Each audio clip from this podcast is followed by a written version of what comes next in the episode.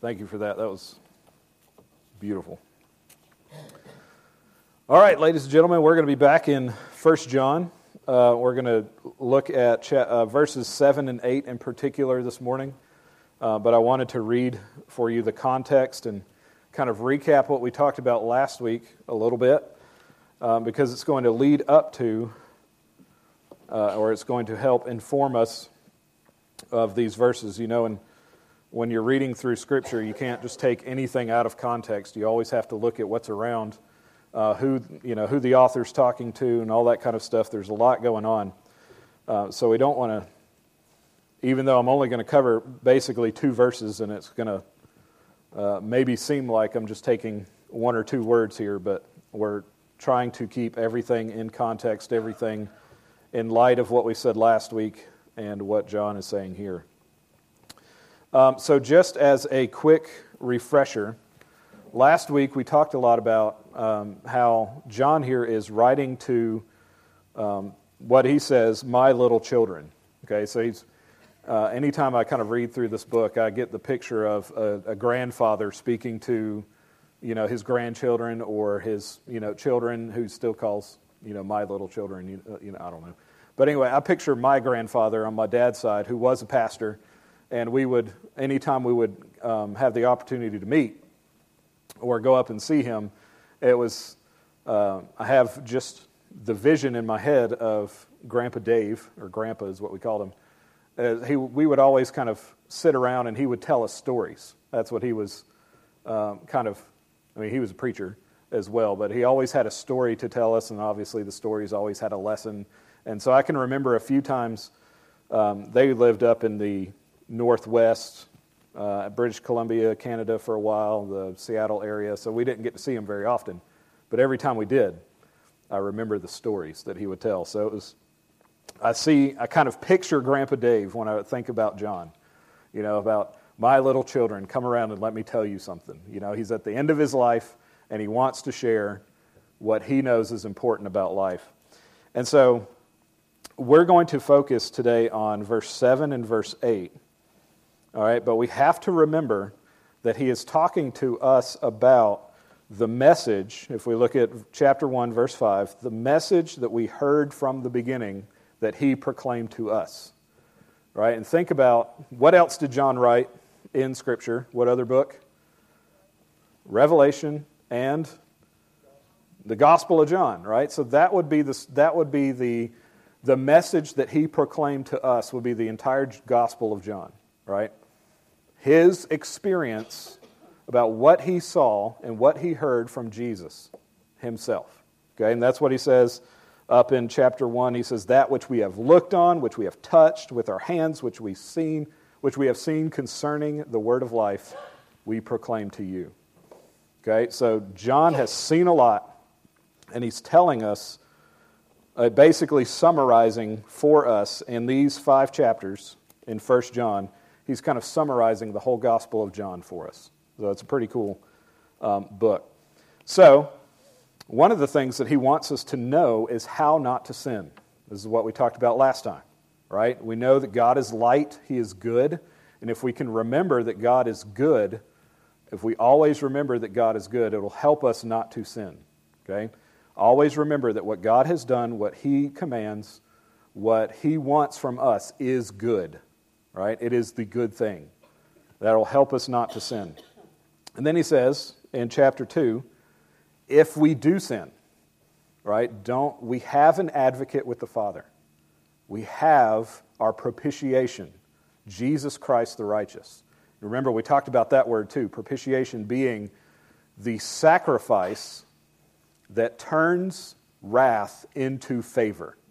So, Jesus Christ Himself is the sacrifice that took God's wrath on himself and turned it to favor towards us, right? Um, so we talked about that a good bit last time. And so we come now to verse 7 and verse 8. Okay, and we're going to kind of use these two verses uh, for, well, actually, I'm going to, I'll tell you in just a minute. Let's reread verse 7 and 8. Beloved, I'm writing you no new commandment, but an old commandment that you have had from the beginning. The old commandment is the word that you have heard. At the same time, it is a new commandment that I'm writing to you, which is true in him and in you, because the darkness is passing away and the true light is already shining. All right, so what we're going to do today is we're going to take those, we're going to take the old commandment and the new commandment. All right, we're going to look at what is the old commandment that he's talking about and how is this commandment made new.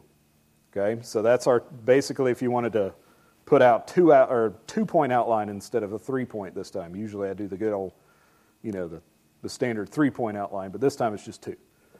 Old commandment, new commandment. All right, so let's go. We're going to be kind of all over the place here in the scriptures.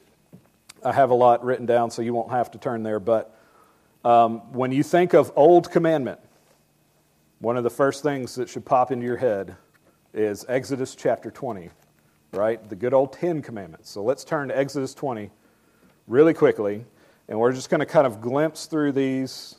We're not necessarily going to read every word. Um, hopefully, these are very familiar to you. But we're going to look at the Old Commandment. What is the Old Commandment that he's talking about? The commandment that you have heard. Okay, so he's talking about people in the church. He's talking about people that know the scriptures. Okay? So this would be the old commandment that they know. And we're picking the Ten Commandments. There's a lot more. If you read the rest of Exodus, if you read the Leviticus, there's a lot of commandments in there. But the Ten Commandments specifically summarize for us the moral law. Um, so we could get into that if we want to, but we're just going to kind of um, not to worry too much about the civil law and the um, ceremonial law, like all the sacrifices and all that. Anyway, so we're going to focus on the moral law. All right, Ten Commandments. Now, the first thing I want to point out is look at chapter 20, verse 1 and 2. Verse 1 and 2. Look what God says here. Chapter 20, Exodus 20, verse 1. And God spoke all these words, saying, I am the Lord your God who brought you out of the land of Egypt out of the house of slavery. And then he gets into commandment number one You shall have no other gods before me. Now, notice what does, or you could say it like this what happened before God expects us to obey? What happened to Israel? Before he even gave the command, Israel had to be saved, right? salvation had to come. Salvation came to Israel, and then he gives the law. Okay? Salvation came. I have saved you. Now, therefore, go and do this. Okay? That's important to note. He saved Israel, right, from Egypt. That's what he says, brought you out of the land of Egypt, out of the house of slavery. Now, therefore, do this. Okay? So just kind of keep that in mind. All right. Ten Commandments are broken up into two sections. The first four commandments deal with our relationship with God. Okay, so let's look at those, the first four really quickly. Verse 3 You shall have no other gods before me. Okay, simple enough. No other gods before him. Verse 4 You shall not make for yourself a carved image, any likeness of anything. Right? We could summarize this as no idols. Right? You shall not have idols, and it goes on even further. Um, for I, the Lord your God, am a jealous God. We'll talk about that maybe in a minute. Look at verse 7.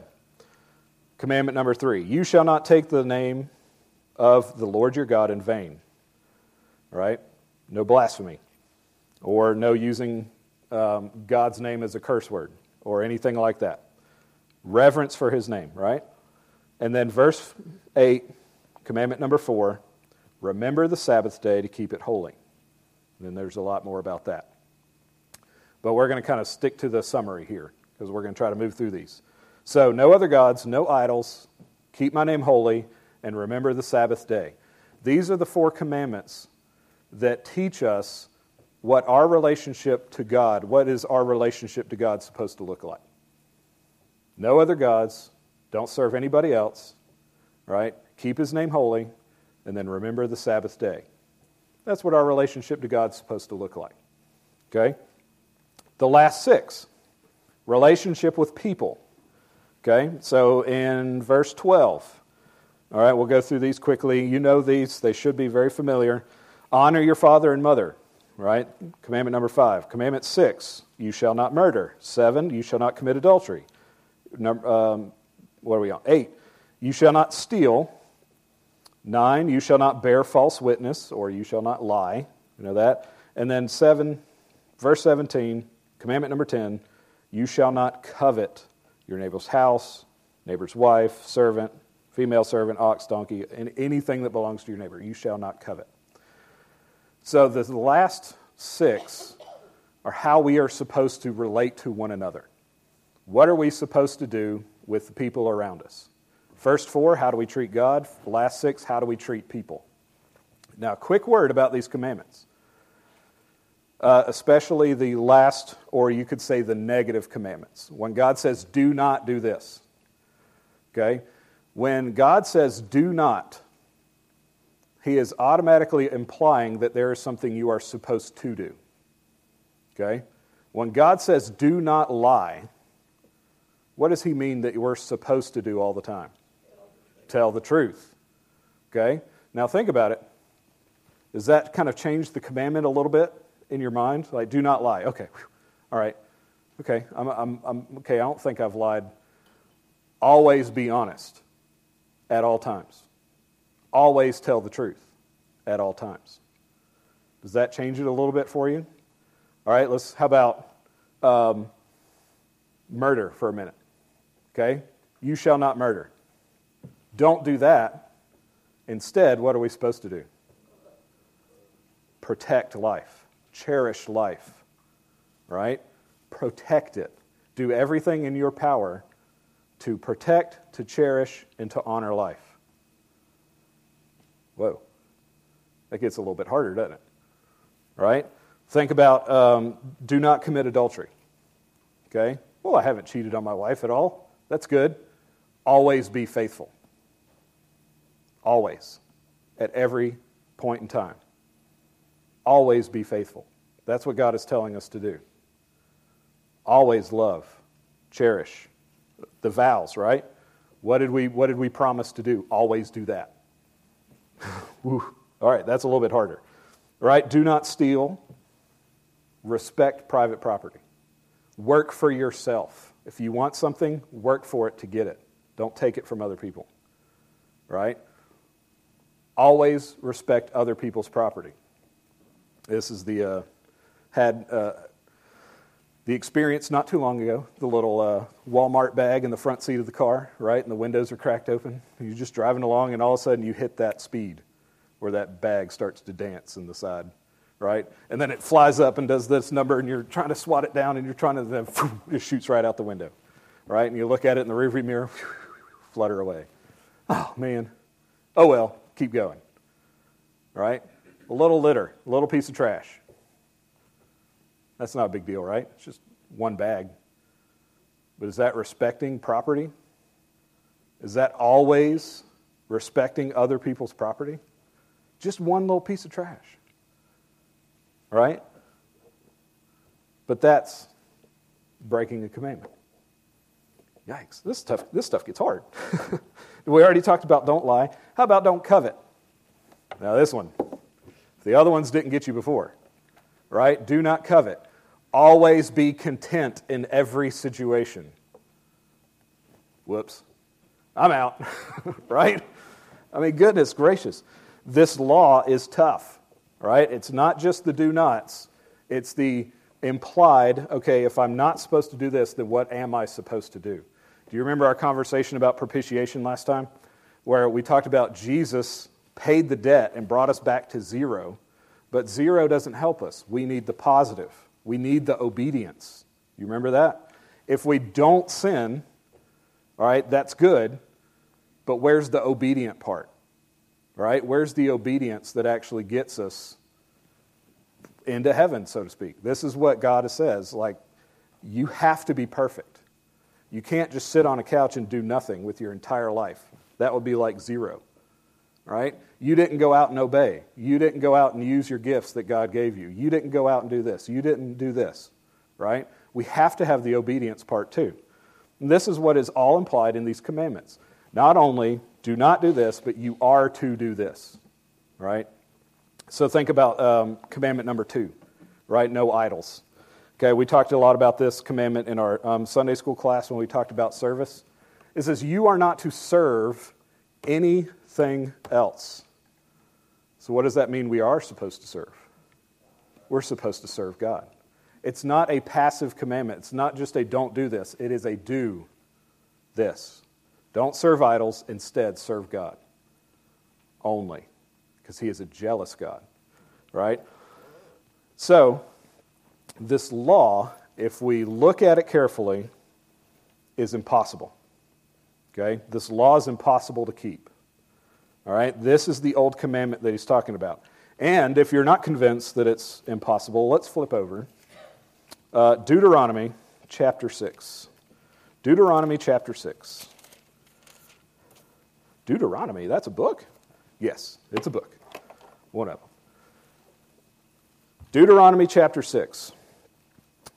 This is another um, of the first five books. This one kind of restates the law. There's a little bit more added here, there's some added there. But there's a couple of times, we're going to look at three spots Deuteronomy 6, Deuteronomy 10, and Deuteronomy 11, where the law is summarized for us. Okay? So if you can't remember all those Ten Commandments and what we're supposed to do, here's the summary that's easy for us to memorize and easy for us to learn, easy to know. Look at verse 5. Okay? Um, where did we do? Here we go. All right, let's do first verse 4. Okay, verse 4 and verse 5. Hear, O Israel, the Lord our God, the Lord is one. You shall love the Lord your God with all your heart, with all your soul, and with all your might. Woo. How are we doing now? Right? If you thought you were okay with the Ten Commandments, how are you doing now? You love the Lord your God with all your heart, with all your soul, and with all your strength? Man. Flip over to Deuteronomy 10.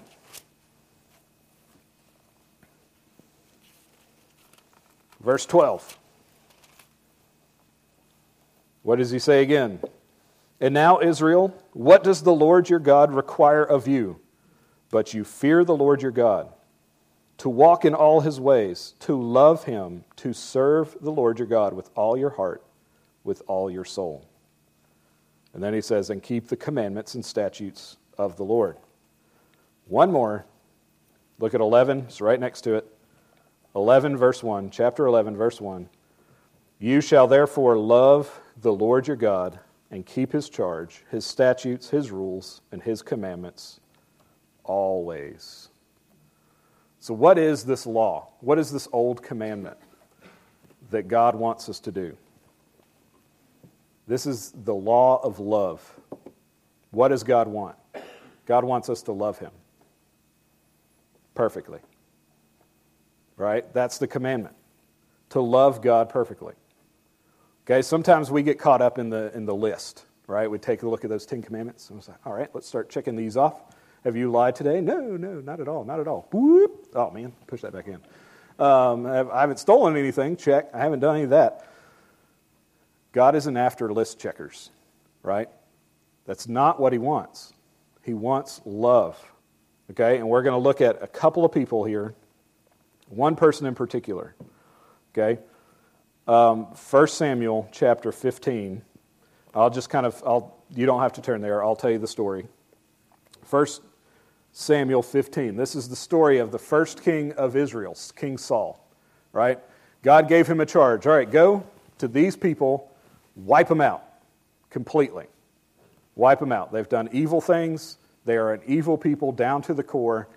Wipe them out, burn the city. No animal is to escape, not the king, not anybody. Wipe them out. Saul says, All right, yes, sir. And he goes and he fights and he wins the battle. But then what does he do? He spares the king. He lets the people take the spoils. They were supposed to burn it all. And then he saves the animals thousand rams, a thousand bulls, or something like that. So Samuel the prophet comes up and he goes, How'd the battle go? Saul goes, Great. I did everything the Lord told me to do. And Samuel goes, And how come I hear sheep in the background? What is that you got there? Oh, well, I spared the king and I spared these sheep. But don't worry, I'm going to sacrifice the sheep to God. Yeah, uh, that's why I saved them, because I'm going to sacrifice. And here's what Samuel tells Saul because of this. This is verse 21 and 23 of Samuel 15, 1 Samuel 15. He says this Has the Lord as great delight in burnt offerings and sacrifices as in obeying the voice of the Lord? Behold, to obey is better than sacrifice, to listen better than the fat of rams. For rebellion is as the sin of divination, and presumption is as iniquity and idolatry. Because you have rejected the word of the Lord, he has also rejected you from being king. So, what does God seek? He says to obey is better than sacrifice, to listen is better than the fat of rams. Right? The fat portion was like the best portion of the meat, you know. You know how it is, right? You always look for the meat with the good fat in there and it makes it so tasty. Same thing. God wanted the best, right? Deserves the best. So he said, The fat portion comes to me. That's, you're sacrificing the best part of the meat for God. Anyway, so that's why it says the fat of the rams. Anyway, that's the best part. But God requires what if Saul did what he what God told him, what would he have proven to God? Right? If Saul obeyed, I listened to his voice, I know God, I love him, so I'm going to do everything he says. But God disobeys, excuse me, not God. Saul disobeys, and what does he prove? He proves he doesn't love God. That's what he proves. And this is what Samuel calls him out on.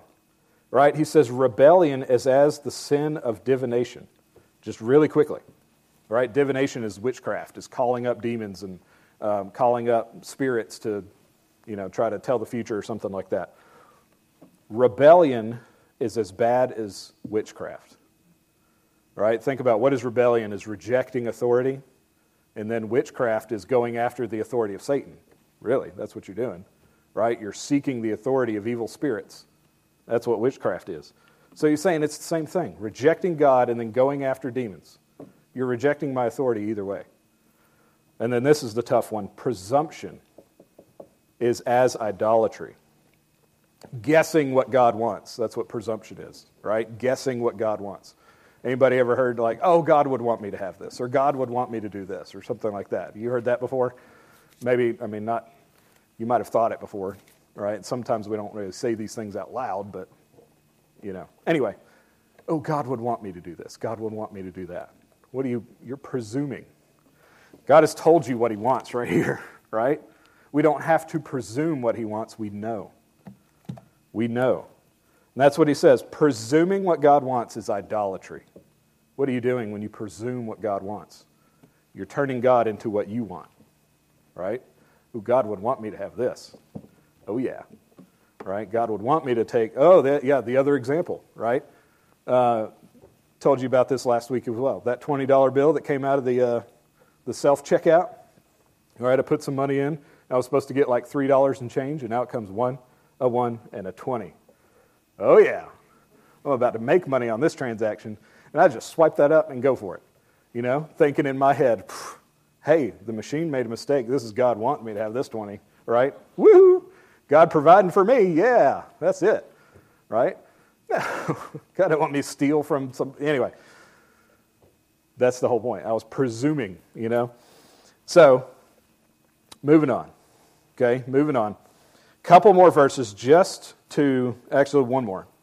We need to, we need to get going here. One more. Hosea 6 6 says this. This is God speaking.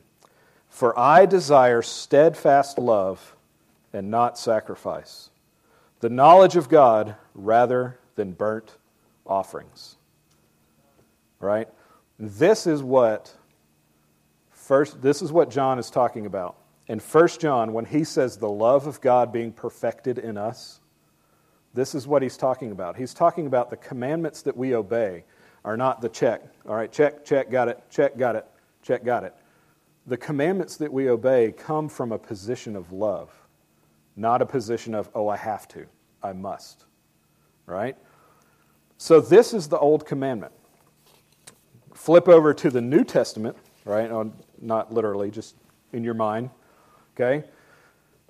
What does Jesus say about the commandment? All right, that was the Old Testament. The Old Testament commandment is love God perfectly. What does Jesus say about this? Okay? Think in your mind. Okay, we're not going to have too much time to look through all this, but we'll summarize for you.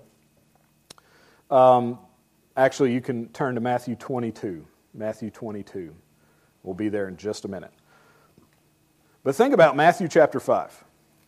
Sermon on the Mount. Jesus comes in, right? It is his, as far as written, you know, in our scriptures for us, this is like the, the first sermon kind of thing, we typically call it. One of the first sermons that Jesus preached.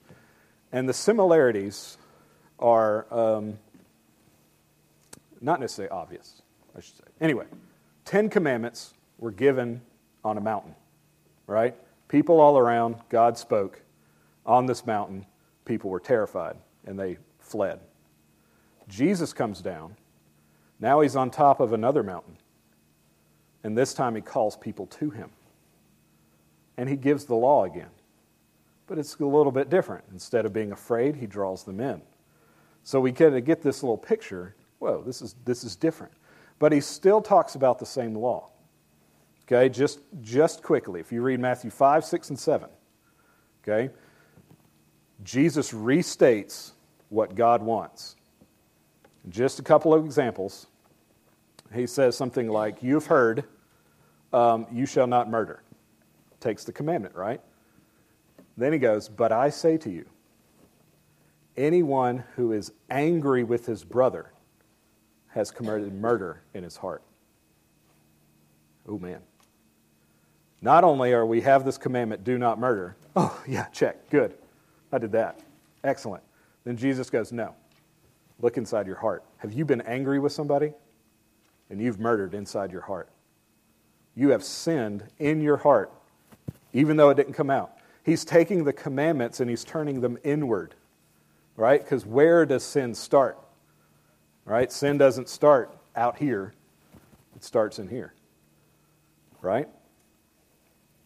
So he turns the law into us inside our heart. He says, if you've looked with lust, then you've committed adultery in your heart. That if you have anxiety, if you worry about things, that's like a lack of faith. Right? And he's talking about clothes and food and stuff like that, right? So if you worry about these little things, like seek after God. He says, Oh, you of little faith. God takes care of the birds, takes care of the flowers. He loves you more than that. He'll take care of you. Just trust in Him. And then he goes all the way down to probably one of the more revolutionary ones. He says to love your enemies, pray for those who persecute you. This was unheard of, right? What do you mean, love your enemies? Just think about the history of Israel. What have they been? They've been in constant conflict all the time.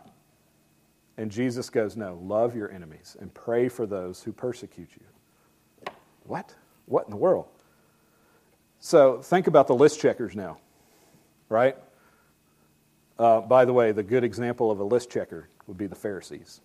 Okay? These were the guys who took the Old Testament law, made a whole bunch of lists about, okay, what does it mean to keep this law? And they started checking those lists off every day. Right? One example, really quickly. You know when Jesus spit in the mud, or spit in the dirt and made mud with his fingers and put it on a guy's eyes, and the guy washed and was made well? Do you know what the Pharisees were angry about? That he mixed mud and dirt and water and made mud on the Sabbath day. One of their lists, they look at the commandment, do no work on the Sabbath day, and they say, okay, well, what's work? Well, example is making bread. Okay, well, what do you do to make bread? You mix ingredients to make something new. Okay, no mixing ingredients to make something new on the Sabbath day. Can't do it. So when Jesus took water and dirt and made mud, they called him breaking the commandment. They were mad at that, and they missed the whole picture of God making a blind man see. Right? They were list checkers. They were the list checkers. And then when they hear Jesus say something like, You are a murderer in your heart, they can't stand it. They've been checking that list all their life, right? They think they keep the commandments, and God turned it on them and said, No, commandments are kept here. Right? One more thing Matthew 22, 34 through 40, uh, 34 through 40. What does Jesus say? What does Jesus say there? Uh, forgot to mark it. Matthew 22, 34. Jesus confirms what the Old Testament teaches. Right? Uh, look at verse 35. A lawyer asked Jesus a question to test him Teacher, what is the greatest commandment in the law? And Jesus said to him, You shall love the Lord your God with all your heart, with all your soul, with all your mind. This is the greatest and the first commandment, and the second is like it you shall love your neighbor as yourself. On these two commandments depend all the law and the prophets. So, how is this commandment new? We took the Old Testament, and the Old Testament says to love God perfectly. And then when Jesus comes, Jesus says, love God perfectly. How is this a new commandment? How is this new? Well, this is where we get to John, 1 John, chapter 2. Back in 1 John. We made it back. Verse 8 says this At the same time, it is a new commandment that I'm writing to you, which is true in him and true in you. Why is it a new commandment? Because the darkness is passing away and the true light is already shining because the darkness is passing away and the true light is already shining. So, how is this a new commandment? Because the light is here. The light has come. Who is the light? Jesus himself, right? What did he do? He came, he lived, perfect life, died, buried for three days, rose again and is alive, and ascended into heaven. The light has come. So it makes the law new somehow. Flip to Romans 7. I told you we'd be, oh man. All right, very quickly. I'll read this for you. You don't have to flip there if you want. Here's how Paul puts it. Okay? Here's how Paul puts it Romans chapter 7, verse 1, kind of halfway through. The law is binding on a person as long as he lives. For a married woman is bound to the law, is bound by law to her husband while he lives. But if her husband dies, she is released from the law of marriage. Accordingly, she will be called an adulteress if she lives with another man while her husband is alive. But if her husband dies, she is free from the law. And if she marries another man, she is not an adulteress. Likewise, my brothers, okay, here's how the law is new.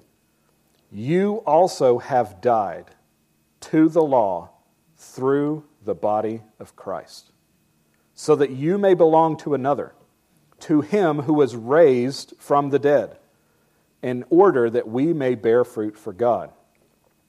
For while we were living in the flesh, our sinful passions, aroused by the law, were at work in our members to bear fruit for death.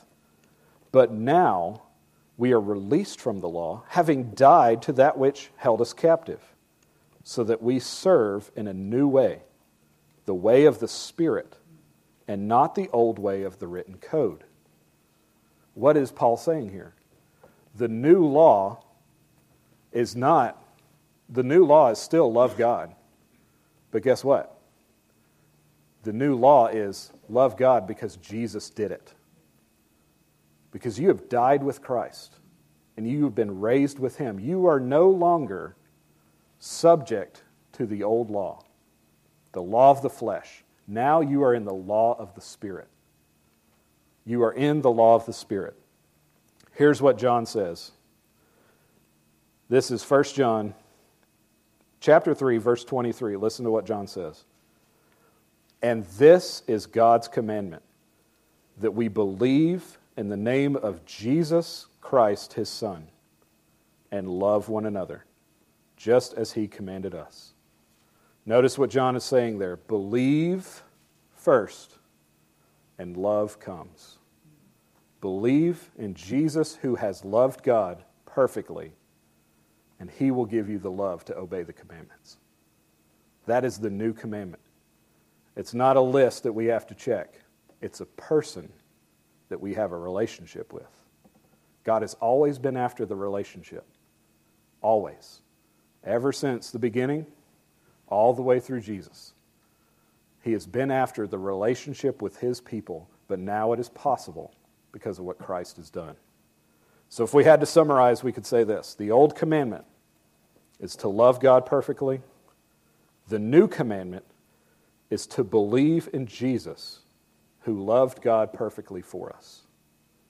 Or, as John also says, we are able to love because he first loved us. Let's close our eyes in prayer. Brother Bryce is going to close for us. Heads bowed and our eyes are closed. It's profound stuff this morning. Uh, we think about the love of God, but as we pray and, and think about what God has done, and there's a massive responsibility for those of us that know Christ because uh, the Bible says that love, that love that Christ demonstrated, has been shed abroad within every heart of all who've been saved. And now we we demonstrate our love for the Christ that's been our substitute. We, we demonstrate our love through a life of obedience thinking a little bit further when after the Sermon on the Mount, when you're thinking about all the demands and as he makes us look inward, he came down off the mountain and immediately he met a leper.